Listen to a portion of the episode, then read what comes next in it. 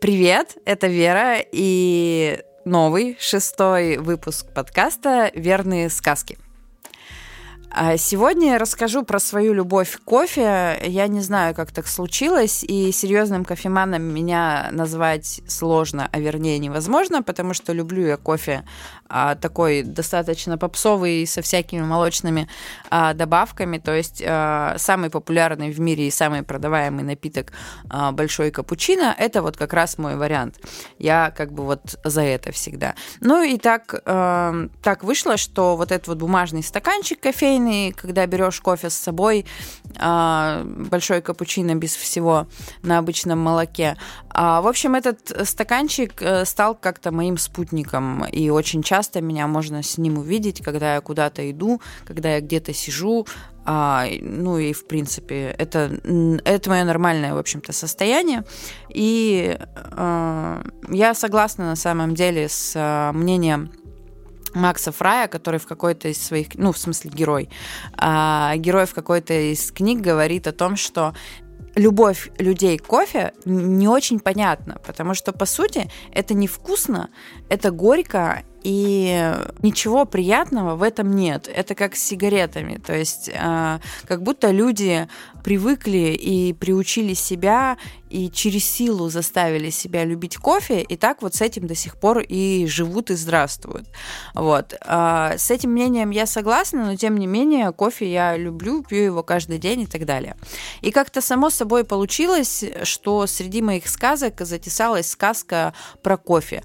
А, вернее, даже не про сам напиток, а про кофейный стаканчик. Мне показалось таким интересным делом, даже не показалось интересным делом, получилось как-то само собой, когда я просто поймала себя на том, что уже битый час размышляю а, про кофейные стаканчики и о том, как складывается их судьба. Причем как бы не относительно современной эко-повестки, а просто так. В общем, сегодня... Переходим к сказке, как ты понял. Сегодня у нас сказка про кофейный стаканчик и превратности судьбы. А тут такая музыка. Пам-парам-парам-парам-пам-пам-пам.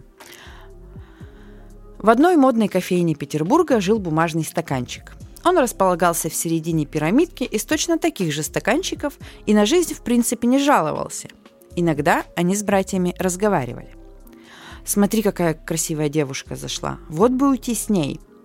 А мне больше нравится вон тот молодой человек. Сразу видно, что он умеет рисовать. Значит, нарисует на моем белом боку что-то необычное. А если напишет неприличное? Ну что ж делать, придется с этим жить».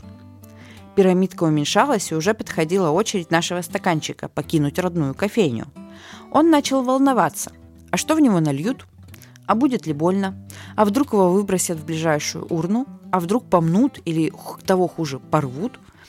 Наконец, подошла к стойке девушка. В очках, волосы слегка розовые, улыбка настоящая, рюкзак за плечами. В этом городе таких тьма тьмущая, не знаешь, чего и ждать. Латте соленая карамель. И это заветное с собой. Приключение начинается. Было не горячо и даже приятно. Перед тем, как вынести стаканчик на улицу, девушка заботливо прикрыла его крышкой. Она показала ему свои любимые места. Набережную Фонтанки, сквозной двор на Караванную, здания, которые стоят здесь не первый век, величественные, но кажущиеся хрупкими, когда их ласкает солнечный свет. Стаканчик был счастлив. Он понимал, что кофе заканчивается, и сейчас его путь тоже будет закончен. Однако девушка понесла его мимо ближайшей урны. И мимо следующей. Она уверенно шла по тротуарам, переходила дороги, сворачивала во дворы и переулки и, наконец, занесла его в парадную. Ее звали Катя, и теперь стаканчик жил на письменном столе. Катя его помыла, наполнила карандашами, кисточками и прочей мелочью.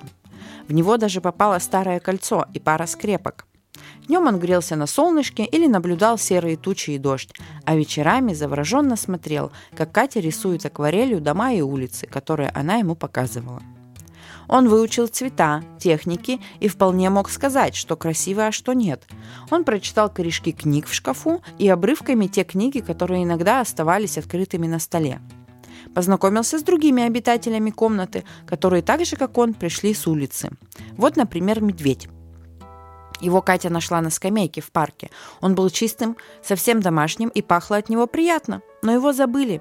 Катя не очень почитала игрушки, но медведя спасла. Хотела кому-то подарить, да привыкла, что он сидит на подоконнике. Пара книг на полке тоже пришлые, не купленные. Одна лежала на почтовых ящиках в парадной, а вторая прямо на полу. Книги были интересными, но потрепанными. Они не любили рассказывать о прошлой жизни и часто долго молчали, погрузившись в воспоминания. Это была интересная жизнь. Стаканчик выполнял свои обязанности честно и старательно, обнимал карандаши и кисти, не давал им скучать.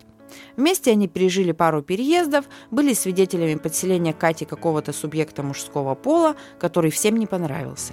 Но ничего, привыкли, приняли. В конце концов, он тоже, как и они, пришел в эту комнату из внешнего мира. Пусть остается. Но все хорошее когда-то заканчивается, и стаканчик таки оказался в урне, но спустя пару лет после выхода из родной кофейни. Он прожил спокойную счастливую жизнь, его бока выцвели и полиняли, внутри красовались почеркушки от карандашей и разноцветные пятна краски. Он был счастлив и понимал, что никому из его братьев не повезло больше. Все мы приходим в дома с улицы, и мы все понятия не имеем, что случится после заказанной чашки кофе. Остается только радоваться солнцу на боках и прочитанной книге. И, конечно, хорошо выполнять свою работу, даже когда меняется ее содержание.